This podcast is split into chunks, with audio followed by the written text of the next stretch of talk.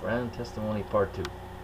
The odds of me, um, of myself even going out climbing, uh, meeting with my friend to go climbing with my son and him not being able to show up, no message, no anything like that, and then going to a spot and do some cliff diving or jumping, um, that wasn't planned or anything, and then to have exactly the right kind of person to enter my life. Right? Like I always say that uh, that uh, she is my angel. She brought, uh, you know, God sent me sent me one of His angels to save me at that time because I was very much hurt and wanting essentially, you know, to not be around anymore, to not suffer anymore.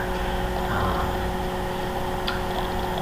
you know, and her story completely changed how I looked at things because I saw how the loss of a parent affected the kids. Like, what are the odds? What are the odds of that? It's like winning the lottery a bunch of times, right? And then, and then my journey of faith began uh, kind of more earnestly. So prayer while I was running, or conversation. I guess we can call it prayer. Our conversations with God, all of them. Um, and then even doing devotionals in the morning and everything like that. Um, I'll kind of fast forward. Is uh, March 24th, I was supposed to go do some training in Houston for my for my work. Uh, March 24th, here where we live, uh, mild winters, so no snow on the ground, no anything cold, or not even that cold. You know, like minus three degrees Celsius, and um, you know there was no snow on the ground. I get to the airport at seven in the morning. My connecting flight out of Calgary was at uh, 12:30 to Houston. So, and the flight is only 52 minutes, so I have plenty of time. So I, I get to I get to the airport, and um, you know at this time Amy and I, of course, still just friends. I know I wanted more, but she definitely was not necessarily as interested in it as I was, or overtly, I guess. You know. Um, but anyways, what had happened was uh, there was a fog delay out of the flight coming in.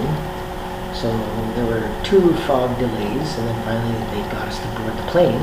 And then uh, the pilots came over the speaker because it just had started to snow. Uh, and he said, "Oh, we have to de-ice. Uh, there'll be a little bit longer delay, a 15-minute delay, while we get the uh, de-icing truck out to de-ice the plane before we take off."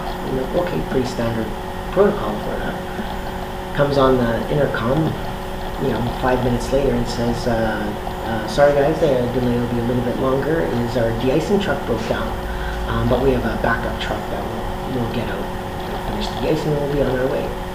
So okay, so we're still sitting on the on the plane, and it's just a little puddle jump, a little 18-seater Beechcraft, and um, then they come on the speaker again and they say that they're very embarrassed to admit this, but that their backup uh, de-icing truck had broke down, but that they had a third-party contractor that would come out and de-ice the plane. So, all right, so they got us to deplane and wait inside, which would be more comfortable, because they said, well, we'll still have time to uh, get you to Calgary, make all your connecting flights. So um, we're inside, and then uh, and then what happened was is uh, the contractor gets there about a half hour later, uh, and we get on when they get us to back get back on the plane, and then they come on the intercom and they say, well, um, de-icing the contractor brought the wrong de-icing compound, so therefore they don't have enough time to go back, um, unload and reload and get back to de-ice the plane before the pilots their flight time they'd be timed out, in which case they wouldn't be able to fly anymore. Just uh, flight regulation here in Canada. And um, so yeah, so then the flight was cancelled. And this was a trip, some training in Houston I planned a year prior, and it was an important one for my uh, career development. Um, so I get in my truck, so they said the flight was cancelled, so I get in my truck and I'm driving to Calgary, trying to get uh, another flight out to get me to Houston. And this was on a Sunday. Uh, my training started on a Monday. And then uh, what happened was they wouldn't be able to get me uh, get me into Houston until Monday night, in which case I missed the very important first day of our training. session. All right, so anyways, my flight, I'll continue. My flight uh, was canceled uh, out of out of out of my hometown to Calgary, And racing to Houston, uh, racing to Calgary to see if I can get another flight to get into Houston by Sunday evening uh, for my first day of my training. Um, so, anyways, um, finally, after about two hours of being on hold uh, with the airline, they said the earliest we can get you in is Monday night at um, 7 p.m. Houston time. So I was kind of heartbroken. I talked to my my manager, my boss, and he said, "Well, you can't go and miss the first day, so we'll cancel it for this go around, and we'll just have to rebook next year." Right? So I was pretty disheartened. This was an important career development milestone training session. So turned around and drove back home, right? And then um, kind of went back home and then, you know, let Amy know that uh, I was coming back and I was kind of disappointed. So we stopped back at, so I stopped at, I stopped on my way back to my place. By this time, I'd finally rented a place of my own that was, you know, it, it was nice. Um, you know, made me feel comfortable to have like, you know, uh, visitors or have my kids. Um, like, I didn't have a place for the first six months of 2018. I kind of lived in my truck or surfed friends' couches.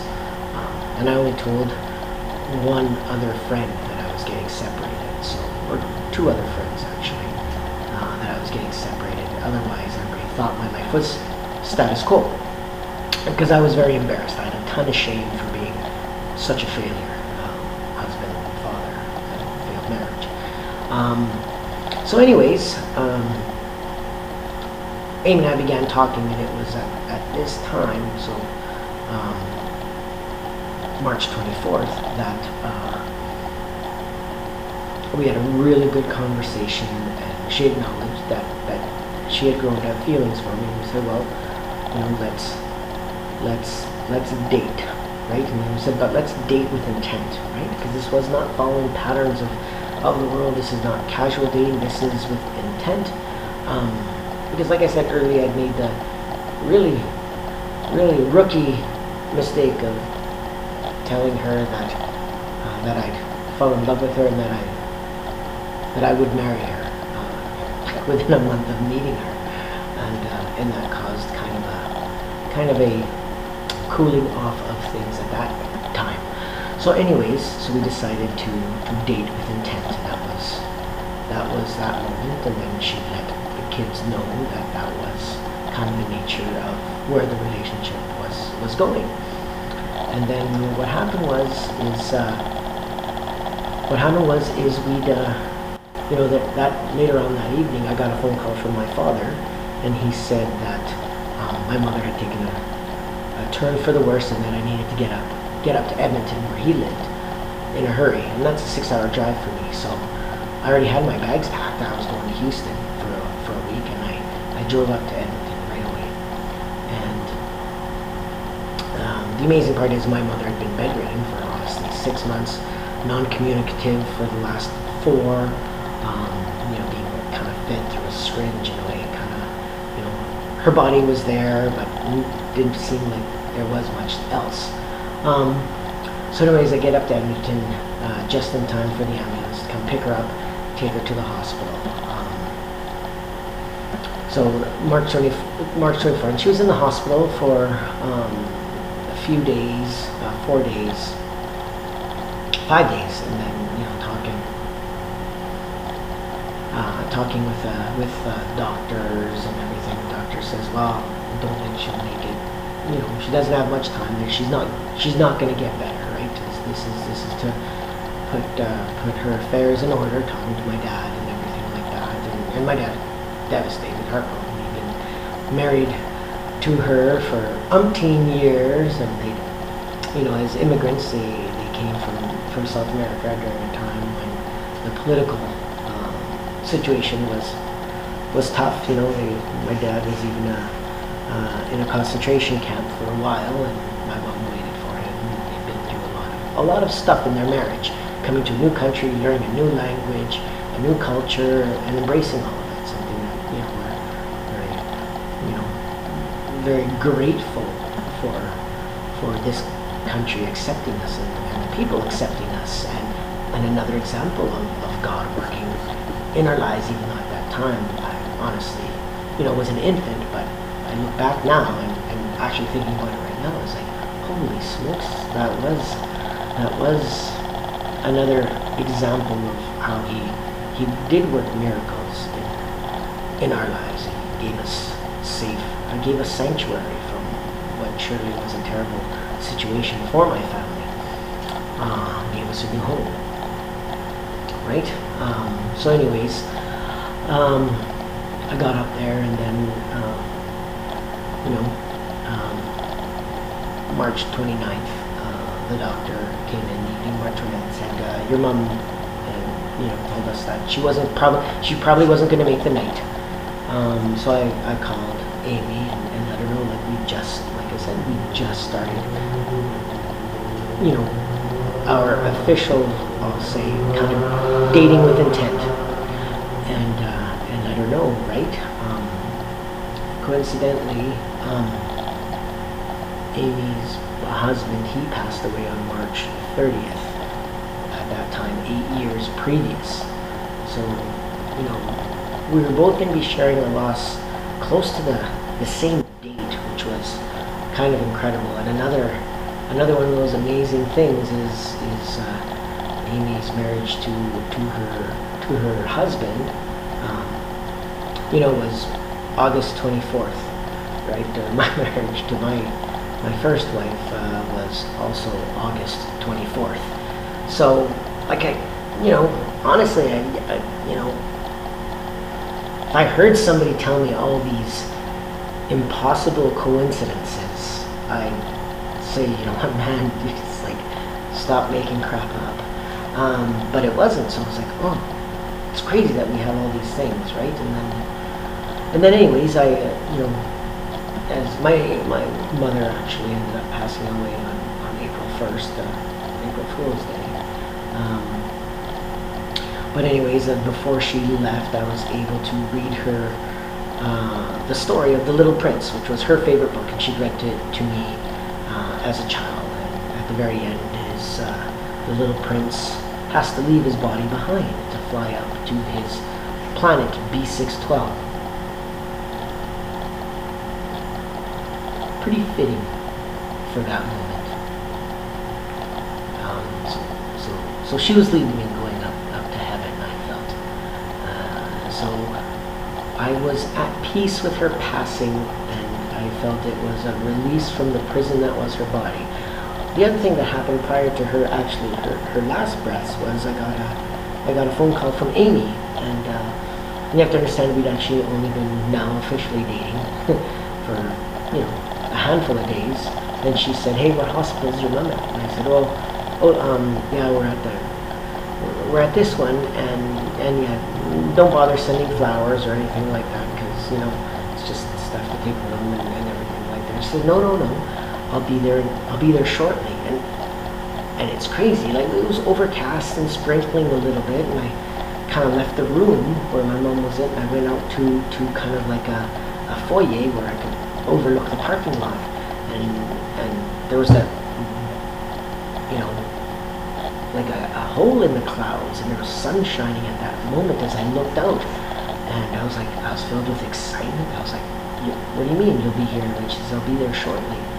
Um, and I couldn't believe it that she was she was coming up, and uh, and I, I never would have expected that because you know it's a hard day for her and her family, and for her to leave her kids with, with someone and to come up and be there for me that that was truly meaningful. To be there for for my dad, um, which was really incredible. And I look back now and I think you know I think my mom was waiting uh, and wanted to make sure that I'd be okay before she left. And it was, and I think, you know, God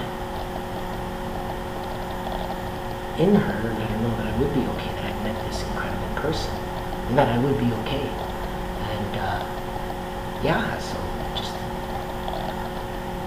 it wasn't the moment of sadness per se. I was sad in losing my mother, but I knew she was going, she was free from the prison that was her body and I knew that I'd be okay too. Um, I found somebody, right? Like I look back at the scriptures, and, you know, wife of noble character. Holy smokes, that's that was that was Amy, and we were dating with intent. And I look at, oh my goodness, what are the odds that my flight to Calgary would have been delayed first by fog and then by de-icing issues, and then the fact that we we decided to to to start that journey towards um, kind of marriage, and uh, you know it was it, it that was God working, right? So when I think about that, why am I a believer now? Well, I've got plenty of examples as to why and how, because now I now I see how He works, and you know there'll be some that'll say, no, no, that's just luck, and I'm like, man, if that were luck in the lottery, I would have won like five or six lotteries in a row, and not like little scratch and win lotteries, like I'm talking big lotteries. Um, but I wouldn't trade all that uh, all that money for the life that I have now. Um, I guess I'll fast forward is, um, you know, Amy and I had started out as the guy that was going to give her directions. We ended up getting married, and I'll say uh, on July 23rd, the day after my birthday. And the amazing thing is, I think back when I told that little old lady that one day I, I hope to have a home like that, like hers, to actually, you know, I'm amazed that actually, not only do I have a home like that, I actually have that home. Uh, so just just remarkable. So yeah, I'm a believer, and yeah, I'm filled with hope, and you know, and, and I think to the other scripture, right? Be thankful for your trials and tribulations, and like I am so grateful. I'm saddened for the loss and how it impacted my, my children and in talking with my kids and rebuilding those relationships. Um, you know, at the end of the day, we will be stronger for it, right? Because it does teach us perseverance. Um, it does uh, teach us hope, right? Because, um, you know, for me, faith is, is, you know, faith makes the impossible possible, right? You know, and, and you're believing in the unseen, right? And that's why I have hope. Um, I know there's, there's like, you know, life has moments that are that are harder than others and have moments of joy.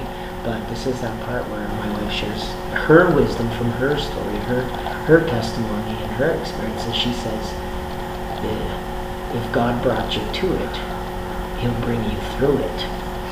Uh, so yeah, so that's that's that's my wife. That's that's kind of our story in a nutshell. That's my testimony. So, and this is coming from a guy that was, uh, like I said, I believed I was an unbeliever till I believed. And uh, yeah, that's it. So if this kind of resonates with anyone, um, awesome. Um, you know, I, I share this with, with anybody who anybody who's interested. I see a lot of other men that either going through troubles in marriages or, falling to to the idols that, that the world throws at us, and I kind of just share, and I'll challenge them much the way my wife challenged me. It's like, is it really you, or is it God? And because uh, He has a plan for us, so you just got to open the door when He knocks, and sometimes He has to knock harder than others, but He never He never gives up. Um, yeah, and that's about it. Thanks for listening. All right, I'd like to end today's broadcast with a uh, a Bible verse that uh, has some personal meaning for both today's guest and his wife. It's Ecclesiastes 4 9 to 12, and it says, Two are better than one, because they have a good return for their work. If one falls down, his friend can help him up, but pity the man who falls and has no one to help him. Two lie together, they will keep warm, but how can one keep warm alone? Though one may be overpowered, two can defend themselves, for a cord of three strands is not quickly broken. Thank you for listening to today's broadcast, and uh, and remember, God can provide for your needs in any circumstances, as Fran's story shows us. So just remember, if you have the faith to believe, God can answer your needs. So have faith in God. Until next time, God bless you. Well, want somebody to tell me. Answer if you can. Want somebody to tell me that what is the soul of a man? I'm going to ask the question. Please answer if you can. Is there anybody sure and can tell me that what is the soul of a well, what somebody tell me? Answer if you can. I want somebody to tell me that what is the soul of a man. I travel different countries. I've traveled in forest land. I've found nobody could tell me just what about the soul of a man. Well, I want somebody tell me. Answer if you can. I want somebody to tell me that what is the soul of a man. I saw a crowd stand talking. I just came up in time. Was teaching the lawyer, the doctor, well, the man ain't nothing but his mind. Well, I want somebody to tell me. Answer if you can. I want somebody to tell me just what is the soul of a gotta want somebody to tell me. Answer can.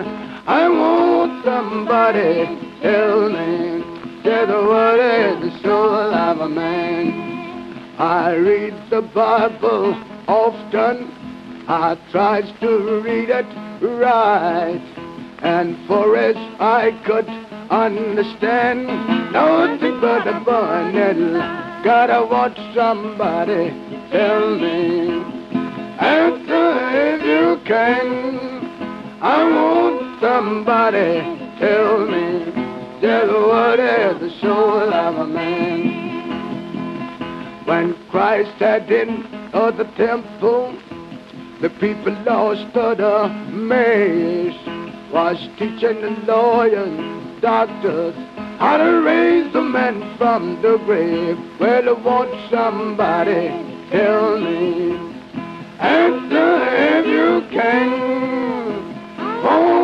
Somebody to tell me there's what is the soul of a man. Well, I want somebody tell me. Answer uh, if you can. I want somebody tell me. There's what is the soul of a man.